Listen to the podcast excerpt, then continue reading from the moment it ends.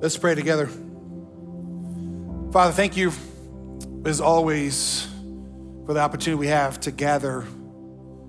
God, gratefulness is such a good habit for us to cultivate, not only because you told us to, but it reminds us. It literally helps our minds refocus on you and the goodness that you are and you do.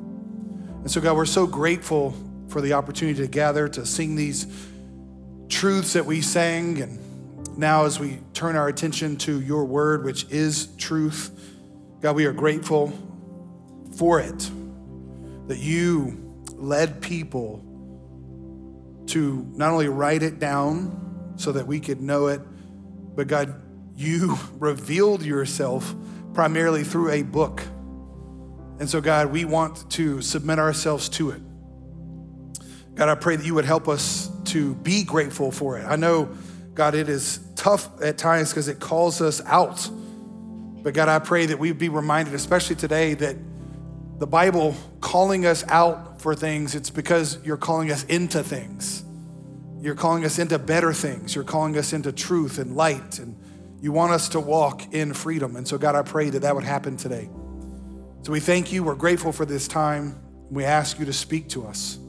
Open our eyes and ears to see and to hear and know this truth. And as always, God, help me to communicate it in a way that is honoring to you and is helpful to us. We ask it in Jesus' name. Amen. If you got a Bible, open it up to Acts chapter 20. We've now four weeks into this series of messages based upon one primary verse in Acts chapter 20, verse 28, where we are commanded to pay careful attention to two things first, ourselves, and then the flock or the church, because in doing so, we are commanded to be good stewards. The whole message series has been around this idea of sacred stewardship, which is caring for what God has entrusted to us. So God has entrusted, literally, we've said, our breath to us, our souls, and then He saved us. And so we're stewarding our souls, we're stewarding the salvation that God has done. And therefore, we are called to pay careful attention. So that's been the premise that we've looked at. And then we spent the last two weeks talking about paying careful attention to ourselves because the person we're with the most is ourselves, right? And so we, we have to pay careful attention to ourselves. And so we've talked about that over the last several weeks, paying careful attention to um, uh, our, our time, who we are, the teaching, making sure we believe the right things. Even last week, we talked about the inheritance God has for us. And we'll get into a little bit more of that this week, which thanks for coming back, by the way, because anytime we talk about, you know, money or those kinds of things, a lot of times they're space makers, all right? And so thanks for, thanks for coming back again, because I want you to know something that, and particularly about money, because you know the, the phrase that says, money can't buy happiness, which I don't think is necessarily true. As the song said, maybe money can't buy me happiness, but it can buy me a boat, buy me a truck to pull it, right? Buy me a Yeti 110 ice down with some Sprite. You guys are sinners, all right? And so the role of, of money uh, is, is, a big topic, even in paying careful attention to ourselves. But here's one you see money, I, I do think, can buy some things that can make us happy. So I don't think that's necessarily true. And to be honest with you, that phrase is really a distraction. Because what we know money can't buy is money can't buy morals. M- money can't buy integrity. And it's integrity that ultimately will lead to fulfillment in your life. So, so yes, there, there is an element of money can buy things that make you happy. And, and I would even say to you, the Bible's not even really opposed to that, you having money and buying things that make you happy. People misquote this verse all the time money is the root of all evil. The Bible didn't say that. It says the love of money is the root of all kinds of evil. So it's the love of it. It's the idea that it could actually do more for you than you, think it can. But it can't make you a moral person. In fact, money is just a magnifier. It's going to mag- magnify what you already are. And so, what we're talking about in this series is, is the role of how we actually are formed into good stewards. How, how do we care for what God has entrusted to us? And so, We've spent, again, a couple weeks talking about paying careful attention to yourself. But what I want to connect today is what Paul, I think, connects in Acts 20, 28, that one of the key ways that you become a good steward is you don't just pay careful attention to yourself, but also the people around you. Because it's the church, it's the people around you that God created, the family to help form you. That is what builds your character. And that formation of you in the family of God, you being a person of character, is ultimately, like I said, what will lead to fulfillment in your life. So we're gonna kind of broaden the scope this week, if you will, because that's what Paul does. So let's go Acts chapter 20, verse 28. Again, we've read this verse every week, but now we're gonna get to the second part of it. He says, Pay careful attention to yourselves and to all the flock. So that's the title of this week's message, to all the flock. So it's not just paying careful attention to yourself, but also the people around you, in which the Holy Spirit has made you overseers to care for the church of God, which he obtained with his own blood. I've told you many times, Paul wrote this to the Ephesian elders, which were the pastors of the church at Ephesus, which is why we're gonna get into the book of Ephesians after this. To, again, even show you, and I did that some last week to show you how they connect but Paul was telling these leaders of this church to pay careful attention to two things first, themselves, and then secondly, to those that they lead, those that are under their care. So, yes, specifically, this is about church leadership, but it's not only about that. There's a broader implication from an application standpoint that all of us should be doing the same thing paying careful attention to the flock, who we are running with. And this is a key element of our formation. The flock or the family of God is a key element. And so I want to build that out, and I'm going to show you. Actually, we're going to back into verse 18 through 21 of Acts. I'm going to show you how Paul actually illustrated this for them about how he did it in his own life about how the church, the people of God, was so integral in their formation as he lived among them. And so here's the first point I want to give you, and then we're going to unpack it. In order to pay careful attention to the flock, there must be an amongness. There must be an amongness. Now, I made up that word, okay? which is why it's half hyphenated because the spell check on my software is like, that's not a real word. But I'm like, I'm just trying to be biblical, making up words. Paul made up words all the time. But I, I want you to see this. He's commanding the leaders to pay careful attention to the flock. But I want you to see, I can't pay careful attention to people unless I'm with them, unless I am among them.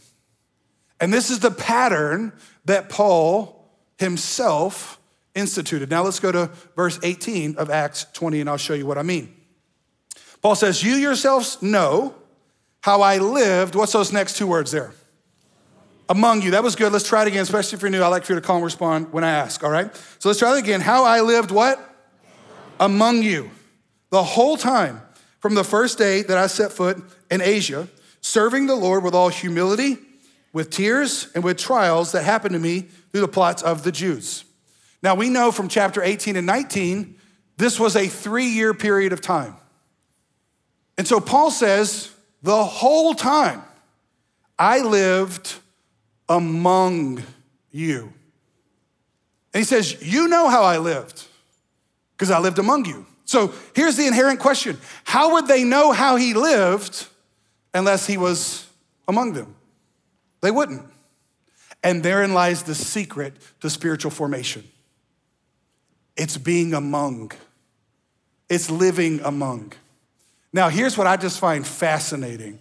And I'm gonna show you the relevance of this text. As I've told you before, our goal is not to make the Bible, not to be relevant, but to show you how it is relevant. This word here, among, is literally the Greek word meta. Meta. It, it, it means with it's a preposition of association. It literally means a withness or an amongness. Now, if you know anything about technology or you pay attention, you know, to kind of current events, there is arguably the greatest, and by greatest, I don't, I'm not assigning value, I'm just saying the biggest, the biggest social media company on the planet is called Facebook.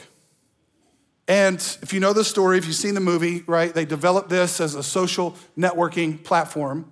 And over the years, they've acquired other companies like Instagram and WhatsApp.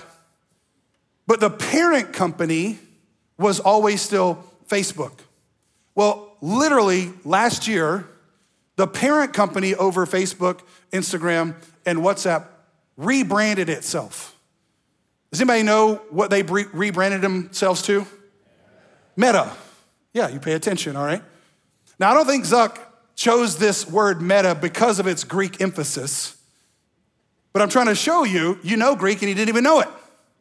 Just like Nike, it's also another Greek word. But this Greek word meta, it's interesting, to, and this is the irony of it. It's interesting to me that that's the word that Zuckerberg chose. Now, he wasn't talking about it in this biblical definition of the word Greek in of meta because it means withness. He chose it because of their desire as a company to really dominate the metaverse space, which in today's parlance is virtual reality. So here's why I want to show you the irony. They rebranded their company to Meta to dominate a space virtually, which accomplishes the exact opposite of the Greek word meta. Because, I'm, again, I'm not saying that social media in itself is bad. In some ways, it has allowed us to connect with other people that we love. But here's what I want you to see that online connection was always meant to be a supplement of being meta, being among people, being with people. Now, I don't have a problem with supplements. In fact, I take a lot. But if you think about the idea of even supplements, right? The concept of a supplement is there to do what? To supplement. Yes. Now, the problem in our society today is our diets are deficient. It's like bread. If you ever looked on the ingredients, it says enriched flour. You know why it's enriched? Because they took all the good out, this normal flour, and then they had to enrich it back. It's like, that's weird. We just took it all out, the good stuff, and then put some of it back in. We call it enriched. It's replacing. It's and so our diets naturally as Americans are deficient of minerals and vitamins that we need. So now there's a whole industry that says, "Hey, don't change your diet, just supplement." Now sometimes we have to right? So again, don't hear what I'm not, I'm not against supplements. But what I'm saying is the idea that we can live our life in an unhealthy way and just supplement is the same concept of saying, I can live my life not among people and just supplement it. Not meta, but I can supplement it with meta. And therein lies the inherent danger of social media. In fact, those of you know, I, love psychology. That was my minor, and I do a lot of research on this. And even in my class that I'm taking, or I took for school last semester, my professor was a clinical psychologist, and she talked about how today there's an epidemic, and that's the word that she used, particularly in younger uh, people, because now social media has literally rewired brains to where it has told us you can have a thousand small connections, which in and of itself is not bad, but it's the supplement starts becoming the diet, and now the younger generations do not have any strong bonds or connections. To where I just read an article this week that said emergency rooms are starting to be overwhelmed with teenagers coming in with mental health issues because we don't know where else to send them. And here's what I'm trying to show you the problem is not in and of itself technology, the problem is we don't know how to be among people anymore. We don't know how to be among. We don't know how to be with. I mean, think about it. Who have you been among for the last three years where you could say the whole time, you saw how I lived? Who are we being meta with? Now, more than likely, that is probably, if you're married, your spouse, right? Which this is what we need to understand why God did that. Marriage is one of the primary metaphors of his relationship, God's relationship with us. We'll get into this in Ephesians chapter 5, but he's talking about the mystery of Christ and his church. So, marriage was not meant to put you in conflict with your spouse. I don't know if you realize that. Marriage was meant to put you in conflict with yourself. Because you and I, watch this, cannot be formed by ourselves. This is why when God set up how this works, how babies are born, is they are born into ideally a family. And we know, again, now we know that if a baby does not make immediate and lasting relational connections with their mother and father, they will literally suffer brain damage. So, the, the role of the family is to accomplish the amongness, the withness. That's how we pay careful attention to each other. But now we live in a society that says, superficial as the supplement is okay by itself. But Paul says no. The Bible says no. There has to be an amongness in order to pay careful attention to. Now let's go on to verse 20. You say, well, how do we do that? Well, I'm glad you asked. Look at verse 20.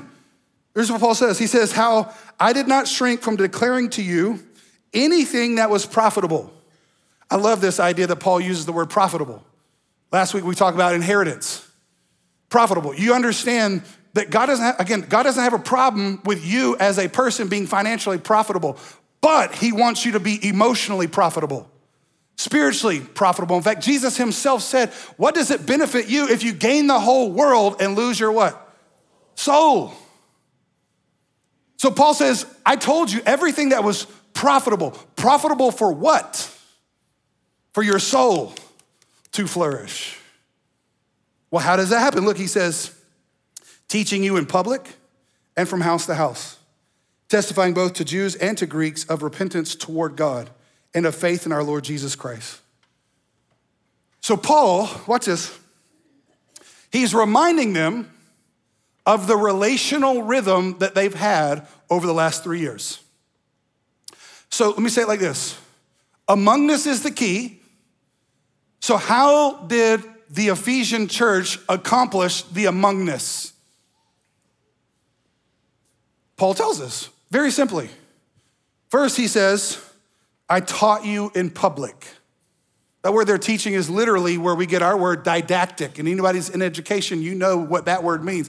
Didactic is somebody that is trained, is teaching. It's like a master teacher approach, which is one of the main reasons why I went to seminary.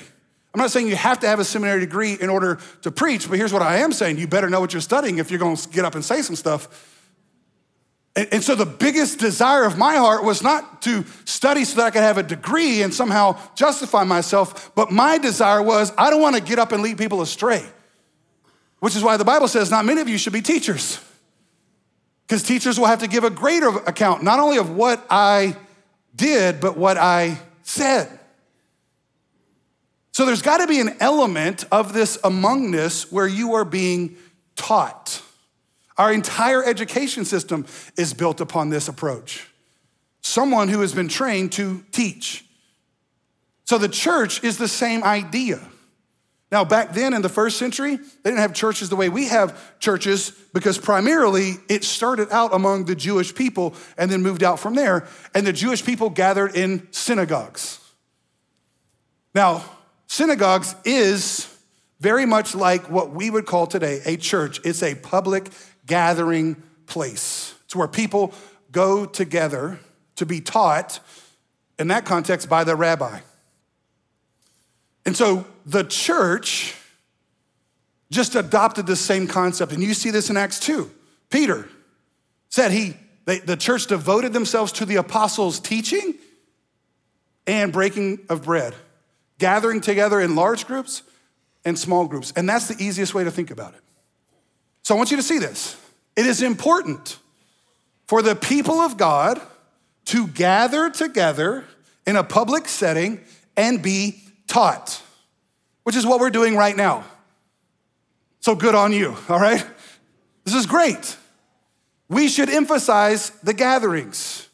Now, it doesn't have to be one place at one time for all the people because that's not necessarily how it happened there. It happened by cities. And so we've just taken the approach that, yeah, we're gonna have gatherings in multiple cities. That's why we say we're one church, multiple cities. So we Canton, Jasper, online, hopefully more cities.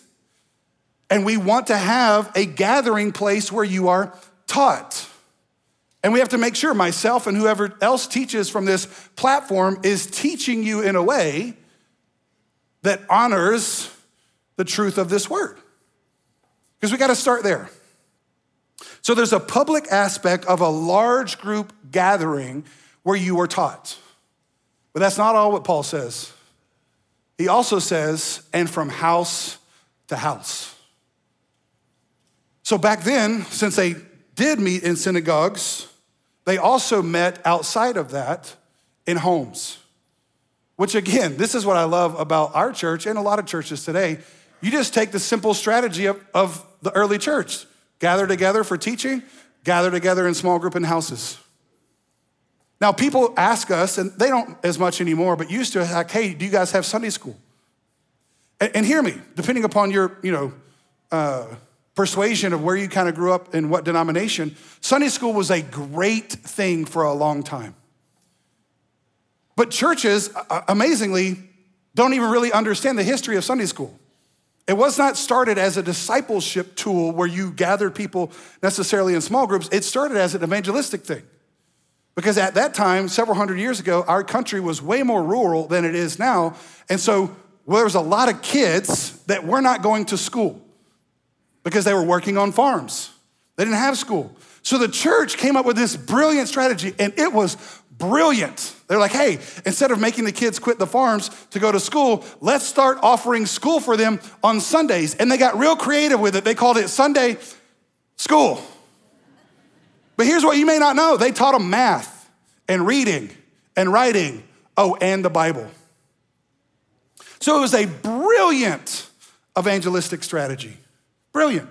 But over time, as school systems caught up in our country, it started shifting in the church where it became primarily a small group kind of discipleship study, which it was also great. The point is not, do you have Sunday school or not? The point is, are you gathering people together in small groups? That's the point. And I'll be honest with you, and I say this often. In fact, I used to say in our welcome lunches all the time, and I'm not being funny, but it is kind of funny. People are like, hey, do you have Sunday schools? No, we don't, because we would rather use your houses for free. For free instead of taking tithe money and building classrooms. We don't want to spend the money to build classrooms when we got your homes for free. So we would much rather take the small group element out of the public sense at the church and let's put it in the personal sense in people's homes. It works much better, I think. But here's what I'm saying the point is not whether you have it on campus or off campus at the church in people's homes. The point is, biblically speaking, I want you to see the relational rhythm a large group gathering where you're taught, a small group gathering where you're known. That's the point. That's the point. Now, one of the greatest honors of my life is when I see people in public in Jasper or in not Publix, but just public, all right? But I like Publix. And people will come up to me and they'll say, I go to your church. It's a great honor.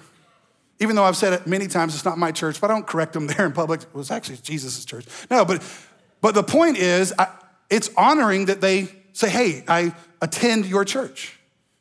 And then almost always they'll say something like this. And if you said this to me again, I'm not making fun of you, but I'm trying to make a point. They'll say, I know you don't know me, which most times I don't.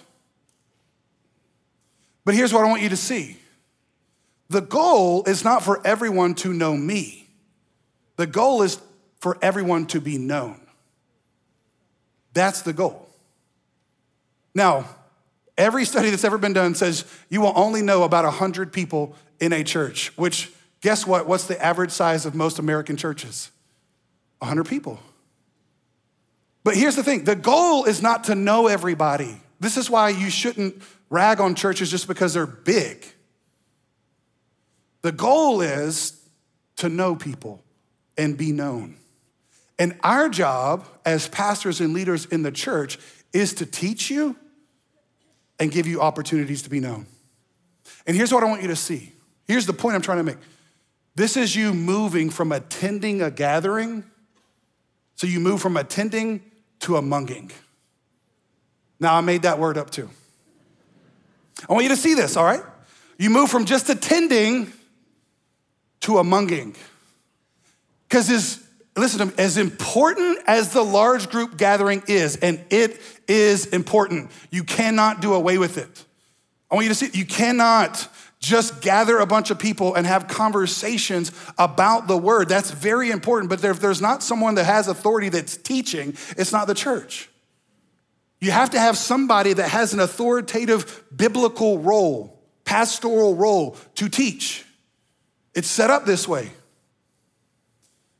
But as valuable as the gathering is, it's incomplete. Because here's what I know you can attend a gathering and still remain anonymous. And we don't want that for you. We want you to move from just attending to amonging.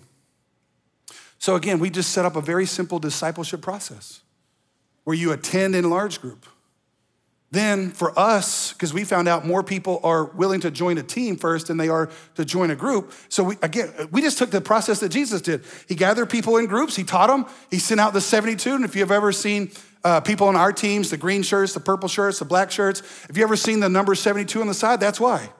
Because Jesus sent out the 72 to serve. So you move from the large gathering to a team, which now you got a group of 72. It's not literally 72, but metaphorically, you know what I'm saying?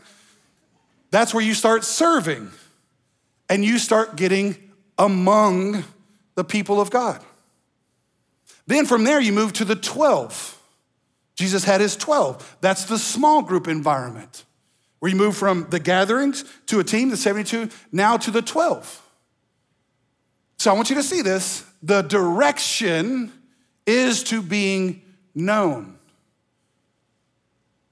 But because I'm human like you, I want you to, I want you to understand something.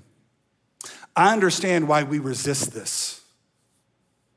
We resist this is because deep down within our souls, we're afraid of being known. Because we're afraid that if you really know us, you'll reject us. So it becomes a lot safer to just attend and not move to among. Because here's what stewardship does. In fact, if you're taking notes, here's my second point. Stewardship calls us out of secrecy and into public responsibility. Stewardship calls us out of secrecy and into public responsibility. What do I mean by that? See, we all have secrets, all of us. It's built into human nature. It goes all the way back to Genesis 3, which, if you listen, I, I talk a lot about Genesis 1, 2, and 3, because that helps frame the entire situation that we're in. But after Adam and Eve sinned, the Bible says God came and walked in the cool of the day and he said, Where are you? Now, I've said this many times when God asks a question, it's not for his benefit, it's for yours. God knew where they were. But a part of counseling, any good counselor would say, is you can't deny reality if you're going to grow. So God knew where they were, but they needed to identify where they were. And where were they? What did they say? What did Adam say? We were naked and ashamed. So we what? We hid. And here's what I want you to hear. That's what your flesh wants to do too. That's what your flesh wants to do. That's what my flesh wants to do. Your flesh wants to attend without being among. Your flesh wants to hide because you're ashamed. But here's what I want you to see But if you and I are going to steward, to care for what God has entrusted to us, we have to make this move. Because here's what I know none of us can get to the level of stewarding that God has called us to by ourselves. We can't. And if there is anyone on the planet who tries to do this by themselves, it's men. There is no species on the planet who tries to go at it alone more than men. This is one of the reasons why I think men would much rather spend time in a gym working on their body because they can do that one. But those same men that will spend copious amounts of time building their bodies will shy away from doing anything that builds their heart.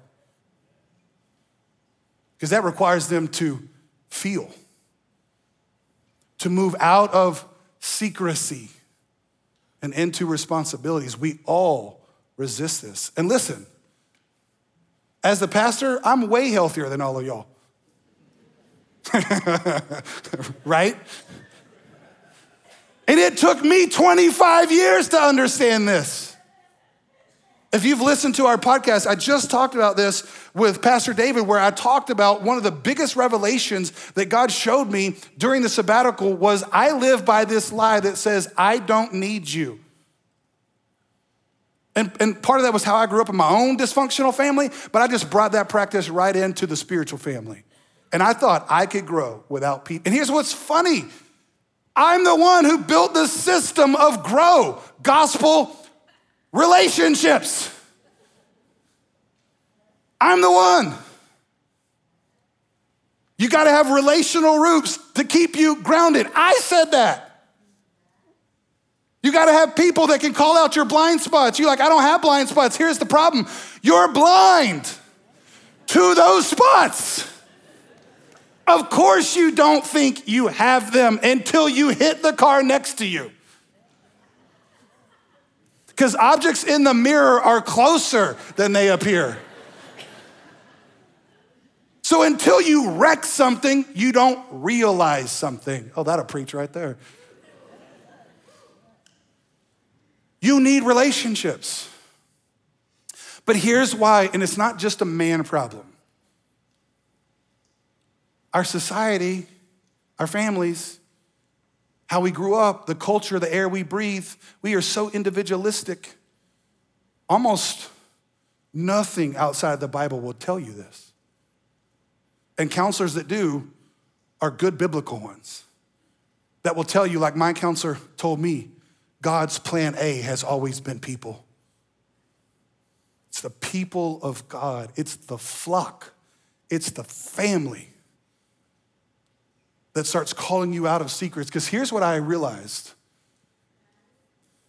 you and I are as sick as the secrets we keep.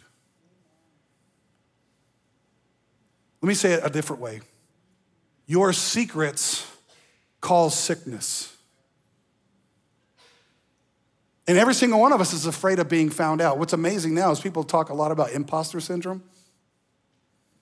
But here's the good thing about the gospel. Good thing about the gospel is you don't have to pretend that you're anything that you're not. All you have to do to be saved is say, I'm a sinner. All you have to do to be saved is say, I can't do this by myself. And here's what's amazing. Here's what I want you to see. All you have to do is to join a group is to say, I need you. Because we could call our small groups Hypocrites Anonymous. Instead of AA, we just call it HA because everybody in there is a hypocrite but they're there because they don't want to be one anymore. So, again, when you join our church, I want you to understand something. Please don't come in here and play church. I ain't got time for that. You ain't got time for that. And it's a lame hobby anyway. People gonna join churches and act like they're all holy and they don't need people. That is a horrible hobby. Church should be the one place where you say, I don't have it all together and I need you to help me pay attention to myself. See, that's the point. Look at this quote. In fact, this is from one of the counselors that I was with this summer, John Townsend. I have it here on the screen. One of the biggest predictors to narcissism is anonymity. If you're anonymous, then there are no social mechanisms to control your narcissism. I mentioned this in the first week of this series, but I didn't have it here on the screen, but I wanted to show it to you. Listen to that. One of the biggest predictors of narcissism, what is narcissism? Self centeredness.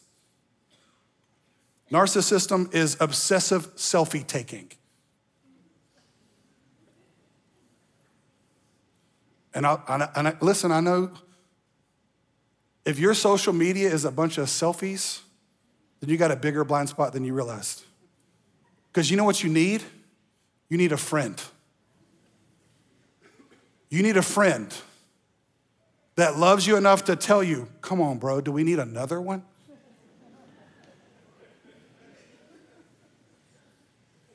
Do we need another picture of you standing in something, standing in front of something that's beautiful and you're blocking it? Can, can you just show us the thing that's beautiful? you see what I'm saying? But do you see how our society, and again, I'm not saying the devil created social media, but he's using it. Do you see how our society pushes you to anonymity? And we wonder why people are so narcissistic because we created mechanisms where they don't have to be among. Not only do you need friends, you need fathers that'll call you out. And yes, I mean that literally and metaphorically. I, I do mean literal fathers. And this is what's crazy. You can look at any societal ill, prison, anything, pornography, anything. And the one common denominator is the role of the father. Is it any wonder since the 60s there has been an onslaught of attacks against men? Now we call masculinity toxic. And I'm not saying there's not toxic versions, of course, but masculinity of itself is not. We need fathers. We need fathers to call out our junk. Which, my kids, y'all listen to the sermon. But we also need spiritual fathers, which that is not just a male thing. That, that's just meaning you need people Look at, here's what I mean. Look at what Paul says in Galatians 4 19 through 20. He says, My little children. And that's not a, like, that's an endearing term. It literally means my dear children. The Greek word teknon, it means my kids. For whom I am again in the anguish of childbirth until Christ is formed in you. I wish I could be present with you now. Meta. Now listen to this and change my tone, for I'm perplexed about you. Listen to that. Now, as far as we know, Paul was not married and did not have children, but he saw those that he was pastoring that way. And, and so it's crazy. He says, and I can feel this viscerally as, as a father, he says, again, I'm in the anguish of childbirth. Now, again, men can't give birth, but this is as close as we can get to the anguish of it. But you know how it said, women that you have given birth and you know, conversations about that, people like, you forget the pain. It's like, oh, yeah, it was painful, but then you forget it. One of the reasons why I think you forget the pain is because forming that kid is way worse than birthing them. You just went from one pain to another pain. They were a pain in your side, and now there's still a pain in your side. Right? Because forming a human is much harder than making one. Which, again, back to fathers, any boy can make one, but it takes a man to form one. Any, any dude over 12 can be a father, but it takes a man to be a dad to say, I made you, as my dad used to always remind me, I made you. I brought you, he so I brought you into this world, sucker. I could take you out. But guess what? I believed him. And, and straight up, note, I've said this many times, and those of you know I love my father. Probably no one had had a bigger impact on my life than a father in the first formative years of my life because he wasn't a believer and far from God. Then when I trusted Christ, he trusted Christ and everything changed. Now he's one of my best friends. But I needed, to, I, I have said this many times. I was not scared of the police, although I respect them. I was scared of my father. And he would say, if, if you get in jail, don't call me. Don't worry, I'm not, because the bars are protecting me from you. I'm gonna stay in this. I'm not scared about the people behind the bars. See, you need, watch this, you need a family to form you.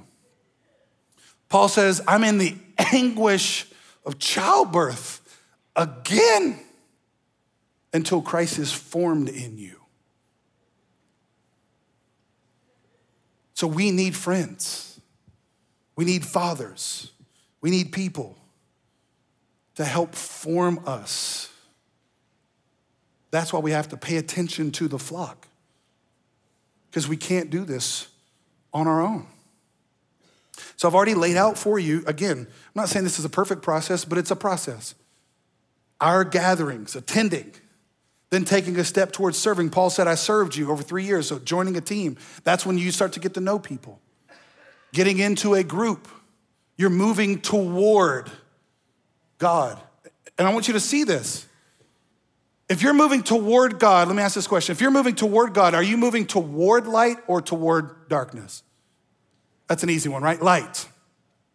You're moving away from darkness toward light. God's calling you out of darkness and into light, out of secrets into public responsibility. And your flesh is gonna fight that. But without a family that's helping form you, you'll never make that move. See, Paul said in verse 21, he said, toward God, repentance toward God. And you need a family like the Apostle Paul, like a pastor, like a small group leader, like a team leader that's saying, man, we got to move from attending to amonging. I know this is tough because a lot of us bring all of our family baggage as well, our dysfunction from our own families. Like, well, this is not how we did it. This is weird to me. I know it's weird. It's weird to me too. But we just bring our dysfunction into the church. And this is when we have to remind people hey, this is not how we do things in our family. So you make this move. In fact, we want you to join the church. You go through our welcome process. And when you join the church, we call it stewardship. We don't call it membership. Because here's one thing I realized real quickly when I started going to church as a teenager Christians love talking about membership and the rights that they have, but didn't feel responsible. So our tagline is members have rights, stewards have responsibility. So make no mistake about this, we are calling you into responsibility, which is why I told you last week, please don't ever say all we want is your money. No, we want way more than that. Your whole life. But hear me, but I don't want you to join the church if you're not gonna feel responsible for her. That's like making a family and bailing on it. So when you join, I want you to be, I want you to be here. I want you to hear me. We're gonna ask you to be responsible. We're gonna ask you to give. We're gonna ask you to serve. We're gonna ask you to lead. Straight up. Because now you're responsible. So the worst thing in the world you could do is join our church and then do none of that stuff. Please don't do that. We would rather you, I don't wanna say leave the family because that sounds harsh, but we would rather you not join then not be responsible for the flock, not be responsible for the formation of human beings, because this is a family, and this family, the church family. This is why when you go to our welcome track, the tagline says, Next steps to join our family. You know, because the first word of revolution is our, and the last word of the word our is our. Oh, you almost said it wrong. So, like, that's super. I mean, you should tithe right there just because of the creativity of your pastors to come up with a tagline like that. Next, on to, next steps to join our family. Some of y'all just got it for the first time. Like, our, well, that is cool. You're right. I should tithe. But it's a family. It's a family. So I need you for my own formation, and you need me for yours. We need each other, we need the family. Now let's go back to Acts. I want to show you this. Acts chapter 20, the last three verses of this chapter. Listen to how Paul talks, or how, not, not him talking, but just the situation. And when he had said these things, he knelt down and prayed with them all. So this is Paul's move towards them. Now listen to this, verse 37. And there was much weeping on the part of all. They embraced Paul and kissed him. Now, this was elders, pastors of a church, and Paul. I'm not saying we got to embrace and hug in every small group meeting. That's not what I'm saying, y'all. But just hear the intimacy of this. Verse 38 being sorrowful most of all because of the word he had spoken, that they would not see his face again. And they accompanied him to the ship. That's family. That's the goal. Because any family that is functional, let me clarify, any family that's functional is trying to do two things form and send forth. Any functional family, which I think most of the parents in this room would agree with me, is trying to form their kids and then kick their kids out. Right? But some of you are like, my baby, but your baby's 42. Come on. At some point in time, that sucker has got to become a man and quit depending upon you to be responsible for him or her. They, at, here's the goal. At some point, you want them to be responsible for you. Right? Forget welfare and Medicare, it's kids. For real, that's how it always operated. But here's the problem a lot of us won't send forth because we didn't form. Or even worse, we sent forth unformed or deformed people. See, your goal should be to do the rest of us a favor by forming your kids and sending forth formed, emotionally healthy children that are now responsible adults. That's the goal.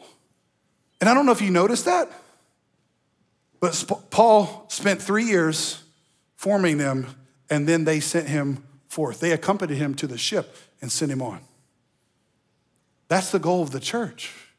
Our goal as a church is to form you and then send you forth. We're not trying to form you for ourselves. We're trying to form you for the world. And this is what I've told you many times the fruit that God grows in your life is not just for you. The fruit that God grows in your formation is not just for you, it is now so that you can go and form others in the same way you were formed. So here's my last point it's the intimacy of the family or Acts 28, 20, 28, the flock. The flock is the family. It's the intimacy of the family, watch this, that forms us, Galatians 4, and sends us forth. It's the intimacy of the family. And that's why the flock matters. I got to tell you, and I don't say this just as a pastor, I say this as a Christian. One of my biggest things that upsets me more than anything is when people go online and they knock the church. Listen, the church is not perfect, but the church is the bride of Christ. And I don't know about you, I don't like people talking about my wife. And one of the things I think that happens a lot of times is people will talk about church hurt. And I'm not saying that doesn't happen, it does. But I got to wonder sometimes if the church hurt was just the flock doing what was supposed to do to form you and you didn't like it and you left. And they hurt your feelings, but they were trying to heal your soul. And how they hurt your feelings is they called out your junk. Let me say it like this they were paying attention to you. They were paying attention to your blind spots and they were calling it out. And I get it. We didn't grow up, a lot of us, in families where that was healthy. And so we do what we learned to do in our own families and we hid. and we just highlight our hurts. Listen, the church is not perfect. But don't give up on her. Just like you can't give up on families just because a family hurts you. Let me say it like this No one's hurt you more than you have hurt you, and have you given up on yourself? You shouldn't. Nor should you give up on the family. And I know we got some crazy uncles up in this place, and we'll do our best to call them out when we see it. But I'm telling you, the family is here to form you and send you forth. And if you will not engage in the amongness of gathering, serving, grouping, stewarding, if you will not, if you will not engage in this amongness, then you're missing out. You're missing out on formation. And you might be sent forth not as formed, and we don't want that to happen. So listen, we're not perfect. But that's why we got a group launch coming up. That's why we want you to join a team, join a group, join the church. We want you to make this move. Because we can't pay careful attention if there's not amongness. But if there is, there can be formation and sentness. Let's pray. Father, thank you. Thank you for loving us. Thank you for creating the family. And God, we know that there is dysfunction even in your family. But thank God we don't have an absent father.